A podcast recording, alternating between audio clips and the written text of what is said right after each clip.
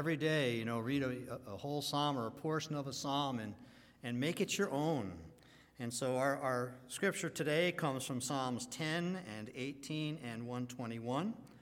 I told Chris I'd read all the Psalms from 10 to 121. That would take a really long time. So, selected verses, yes. Okay, so uh, listen to the word of the Lord.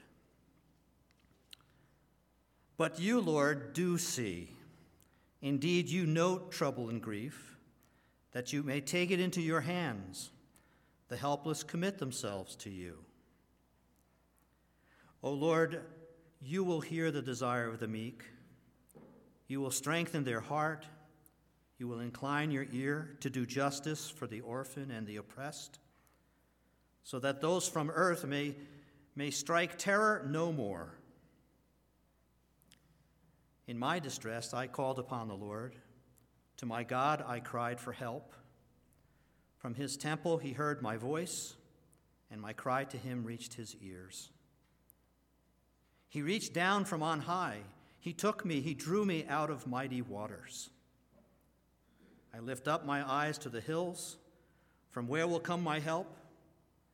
My help comes from the Lord who made heaven and earth. The word of the Lord. Mike.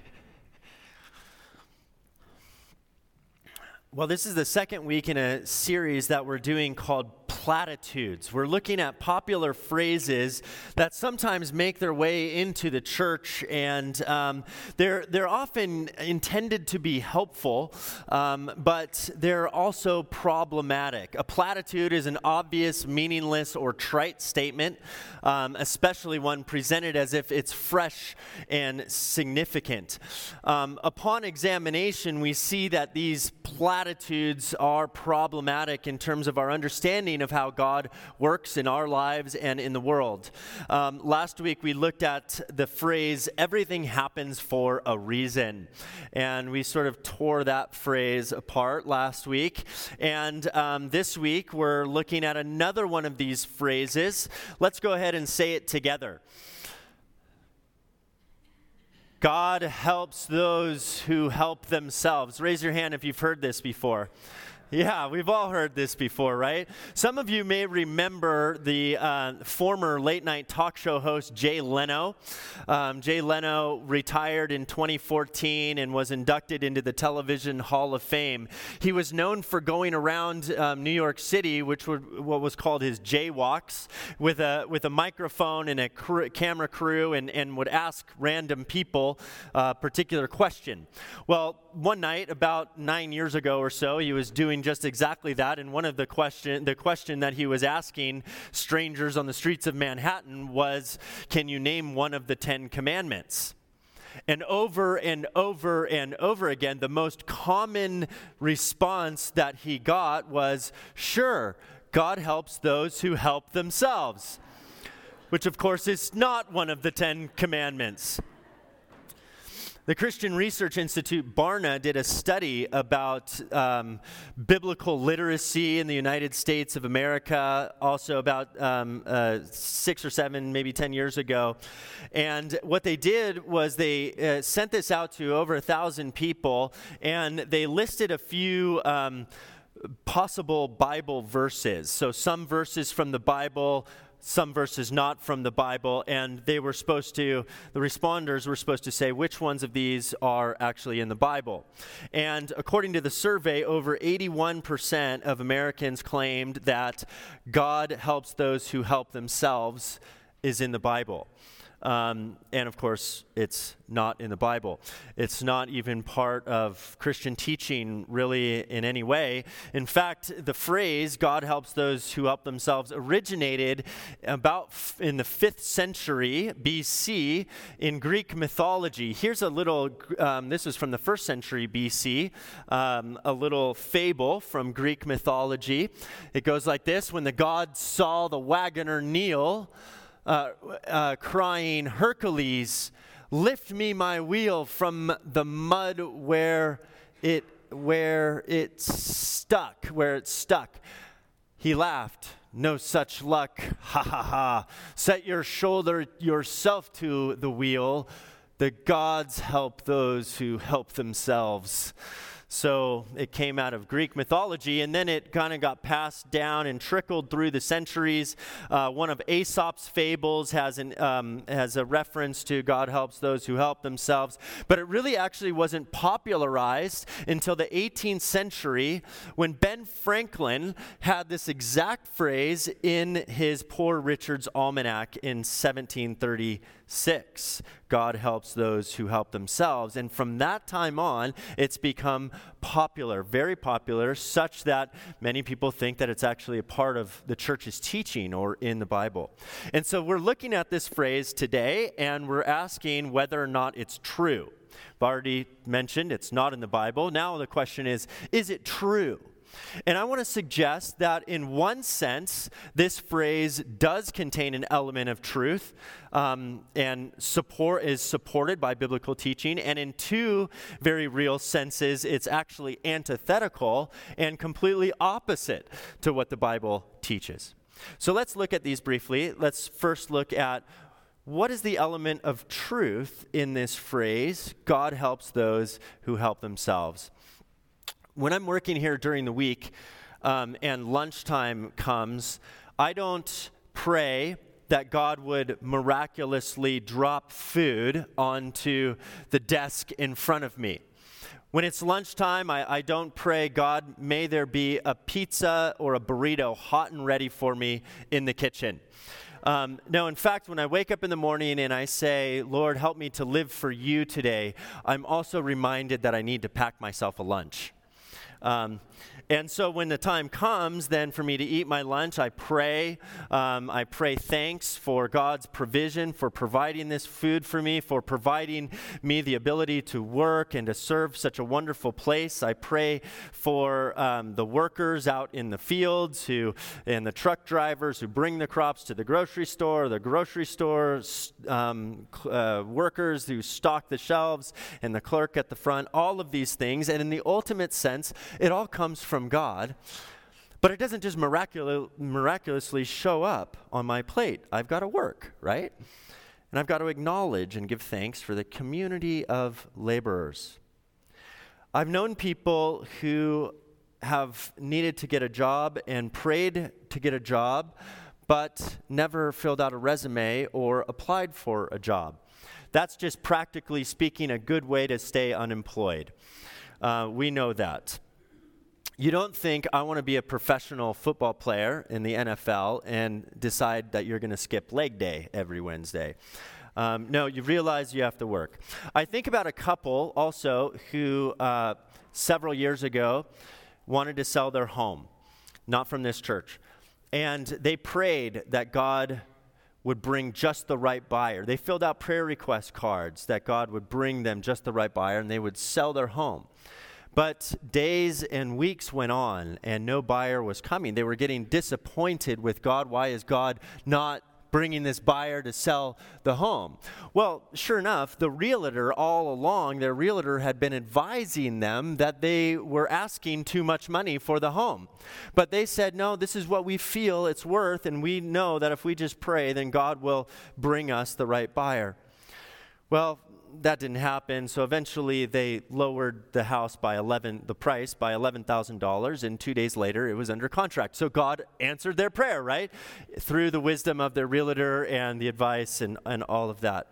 Um, God is not going to drop food on our table, force someone to hire you for a job uh, when there's someone more qualified nor is God going to make someone pay more for your home than it's worth. And so we pray and we work. The Apostle Paul was preaching uh, in around the Aegean Sea area in a little town called Thessaloniki, and he trusted this. He taught this new community to trust in Christ as their Lord and Savior, and then he taught them that Jesus was going to return at any moment, like in their lifetime, and they believed that the world was going to end and everything was going to be different in their lifetime. That Jesus was going to return, and because of this, what happened in the town town of Thessaloniki in this little church is that people decided that they didn't want to work anymore. Um, they thought, well, Jesus is going to return, so what's the point of working? Um, maybe we should just stay around, sit around and pray all the time and just be super spiritually prepared for Jesus coming back. You know, making tables is going to be useless um, before we know it. Well, Paul found out about this. He heard about this, and um, in a letter he wrote to them, he wrote this For even when we were with you, we gave you this command anyone unwilling to work should not eat. For we hear that some of you are living in idleness, mere busybodies, not doing any work. Now, such persons we command and exhort in the Lord Jesus Christ to do their work quietly and to earn their own living. So it's clear that Paul is not teaching people that you just pray and God will sort of just take care of everything. He's saying you pray and work. There's a famous um, phrase in Latin that the Benedictines coined and has guided them um, throughout the centuries, and it is this ora et labora, pray and work. And these two things feed into one another. When we commit ourselves in prayer, um, we realize that, uh, that, that we have been gifted and that there are needs in the world, and through prayer, then, we're inspired to go out and work for a better world. But as we find ourselves working in a broken world and navigating the evils and the corruptions and the things that we experience in the real world, well, that'll send you right back to your knees in prayer, which then God picks us up, lifts us up, and sends us back out. And so they feed into each other. Ora et labora, pray and work.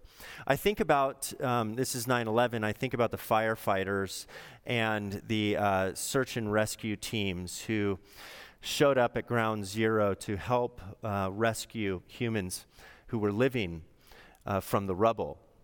Those who were Christians, they didn't just simply show up at ground zero and pray, God, I, I ask that you'll just uh, lift all these rocks up and the people will ascend and emerge. No, they, they went into the rubble. And those who, Christ, those who were Christians, I assume, prayed that God would maybe guide them along the way. But it was a great risk um, and great danger for many of these people going in the name of Jesus Christ to rescue these, these folks. I think about um, those who fought for civil rights. Uh, they didn't simply pray in, in church. Specifically, I'm thinking about Dr. King's movement. They prayed and then they marched, knowing that they were likely to be beaten and arrested, and yet that God would somehow see them through prayer and work, ora et labora. Uh, so you pray, you don't just sit back, God will fix everything, you've got to work. And I think in that sense that there is an element of truth to this phrase God helps those who help themselves. Um, certain, certainly, God has given us capacity to help ourselves, and God is counting us to use what we have in order to do that. But there are two ways in which this phrase is fundamentally wrong. So let's look at those for a moment. The first thing I want to say is that there are certain times and there are certain situations when people are in such a hole they can't get out of it. They would love to be able to help themselves, and they've done everything they could to help themselves, and they're at the end of their rope, and they simply can't. People find themselves in poverty or in financial situations or mentally and psychologically. I think about um, the, the children and the young uh, adults who are being cared for by Tanya and uh, holding out help at the end of their rope, um, psychologically unable to help themselves. Um, and God recognizes this and has compassion. The scripture is very clear about this. I think about a dear friend of mine um, who is a member of our church, uh, my former church in south of Seattle.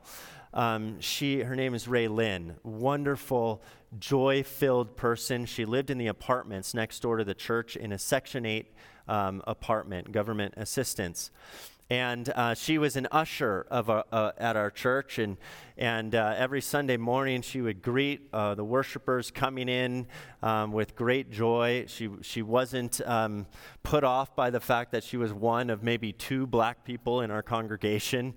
Um, it didn't bother her one bit. Her husband daryl uh, had been struggling for a long, long time. Um, his story is very complicated, and so with physical and psychological um, trauma in his past, he was unable to take care of himself, physically or psychologically. And so Ray Lynn worked four jobs to support herself and her husband and, and, her, and to help two of her grown daughters. Um, she would take the bus uh, 45 minutes, uh, the public bus, to go to a Seattle school district to do meal prep in the mornings. She worked as a ticket agent at what was then CenturyLink Field, now Lumen Field, uh, where the Seahawks play. She worked at, in the deli section of her local grocery store, and she had a seasonal job that I can't remember. Um, all of this uh, was her way of working and praying. I prayed with her a lot. Um, her husband Daryl was on the prayer list a lot, and uh, at one point she got an eviction notice because the owner of her apartment complex decided that they were going to get rid of all the Section 8 housing uh, in, and there was just a few of those. And, and we got rallied a couple people from the church, and we tried to advocate. We went over next door, talked to the landlord. He just kind of said, "This is out of my hands." So I wrote a letter to the. I found out who the owner of the property was. Happened to be a slumlord millionaire in San Francisco who had no interest um, in Raylin's cause, but we tried.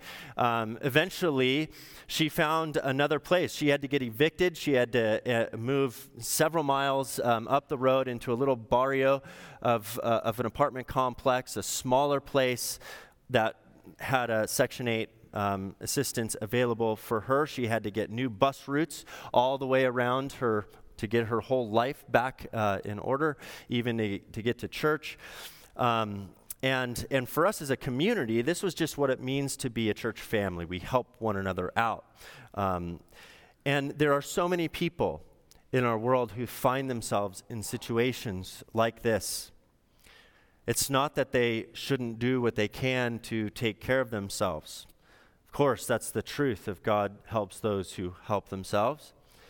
But sometimes you find yourself in a pit and you don't know how to get out of it. And this is where in Scripture we find God's concern for the poor. Take a look at some of these passages. This is a, a, an essential passage that's from the Levitical law. It really shows God's heart. When you reap the harvest of your land, and by the way, this will be familiar for those of you who are here for our Ruth series. You shall not reap to the very edges of your field or gather the gleanings of your harvest. You shall leave them for the poor and for the alien. I am the Lord your God. In other words, in God's economy, uh, we're not about maximizing our profits um, we need to take care of those who need help. James writes these words Religion that is pure and undefiled before God the Father is this to come to church every week, to pray five times a day, and to read your Bible 10. Oh, that's not what it says religion that's pure and undefiled before God the Father is to take care of the orphans and widows in their distress and to keep oneself unstained by the world. In both the parable of the Good Samaritan and in the parable of the sheep and the goats, Jesus makes it very clear that on the last day we will be judged based upon whether our faith moved us with compassion to care for those who could not help themselves. Proverbs captures both of these ideas this importance, the need to work, as well as the need to care for those who cannot. A slack hand causes poverty, but the hand of the diligent makes rich. I think in this way, he's the, uh, the author is just describing how the world works. But whoever is kind to the poor lends to the Lord and will be repaid in full. To do righteousness and justice is more acceptable to the Lord than sacrifice and those who are generous are blessed, for they share their bread with the poor. So, in these passages, we find that God does help those who cannot help themselves. And how does God do that? Through the people who love Him, through the people whom He has touched their hearts and given them hearts of compassion through the church. As God, that's what it's meant to be. Um, And that's, that's what our local and global mission um, partners are all about in their work. So we can debate the best ways to try to create help and not hurt. We can debate the best ways to try to create independence and not dependence, and we should debate those things. But anybody who says that they love Jesus Christ as their Lord and Savior and does not have a heart of compassion for those who are unable to care for themselves are missing an essential component of the gospel and something that is really at the heart of God. Now, there's one other way in which, thankfully, God does help those who cannot help themselves. And I say thankfully because this is all of our experience.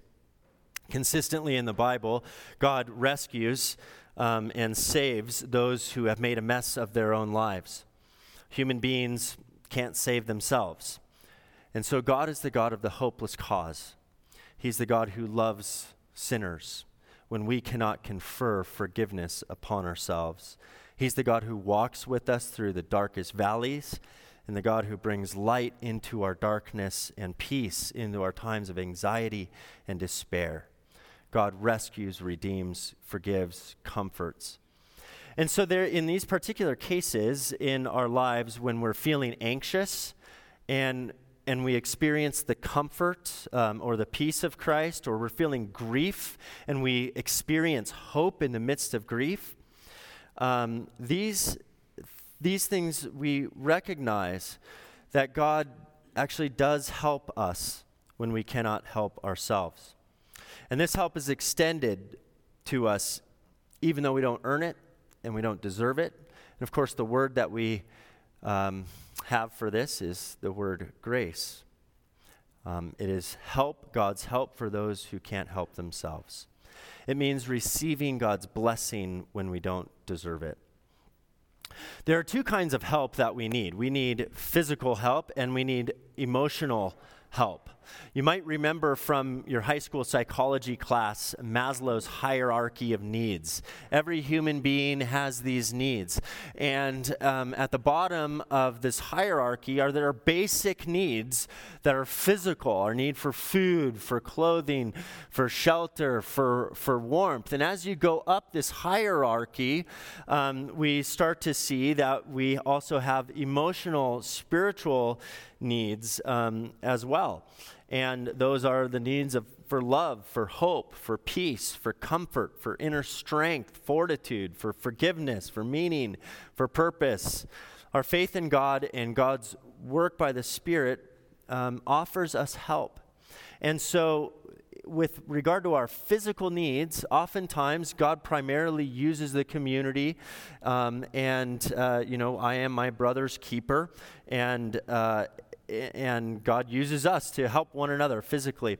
Spiritually speaking, for the higher needs, God often works through people, the church, um, to provide these kinds of comforts, but God also sends His Spirit to intervene directly in our lives in these ways when we trust Him.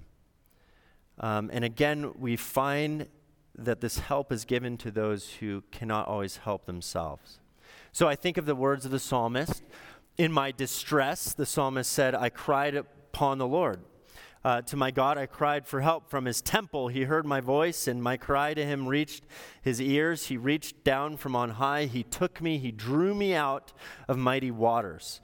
Now, the psalmist isn't speaking literally. He's not saying, well, he literally drew me out of these waters because I was drowning. He's talking about his inner experience. He was distressed, he was feeling uh, at the end of his rope, and God lifted him up um, and gave him hope. How about these words from Paul to the church in Philippi? Um, easier said than done, but true nonetheless. Do not worry about anything, but in everything, by prayer and supplication with thanksgiving, let your requests be made known to God, and the God of peace, which surpasses all understanding, will guard your hearts and your minds in Christ Jesus. When we come before God in prayer and we offer God our lives and we offer God our fears and, and our worries and our concerns and our regrets and sincerely do that, the peace of God can be given to us as a gift in those moments. God helps those who cannot help themselves. Finally, I'm reminded of these words from Psalm 121 I lift my eyes to the hills. From where will my help come? We think about uh, the violence, the, the national um, threat that Israel was experiencing. I lift my eyes to the hills um, and I can see the enemy lines. Nations are coming to conquer our city. Where is my help coming from? From my own military strength, from my own might? No, my help comes from the Lord. The Lord is the one who made heaven and earth. So there are times we can help ourselves, and in those times we should. God is counting on us to do so. We pray and we work. That's how life works. But there are other times that we find in life when we can't help ourselves, and we find that other people are in situations when they can't help themselves. And that is then when we are called to step in and be the answer to their prayers um, to provide the kind of help that God wants to give them through us. And then um, we recognize that we can't save ourselves. We can't try hard enough to fix our situation, our regrets in life, our guilt. That help um, comes from Jesus Christ, our Savior. Uh, thanks be to God that God does indeed help those who can't help themselves and that includes you, and that includes me. And despite the fact that we have made a mess of things, God reaches out his hands, he picks us up, washes us clean, and says, I love you. I will never abandon you. And together we can work for a better world. This is what grace is all about. Gracious God, thank you for saving us Thank you for giving us the capacity to work. And even though our work in a fallen world is fallen work, we find great purpose in knowing that, uh, that you've made us for, uh, for good work in the world. We also recognize that people find themselves, and sometimes we ourselves find ourselves in situations where we, we can't just pick up ourselves by our bootstraps. We need the help of others. And in this way, we thank you for ministries like Holding Out Help and others that, that do just exactly this work. Help us to be part of that solution. And may all of this come from our, our deep place of gratitude for the grace that you've given to us in Jesus Christ, that we've been forgiven and set free to love and to serve. In Christ's name, amen.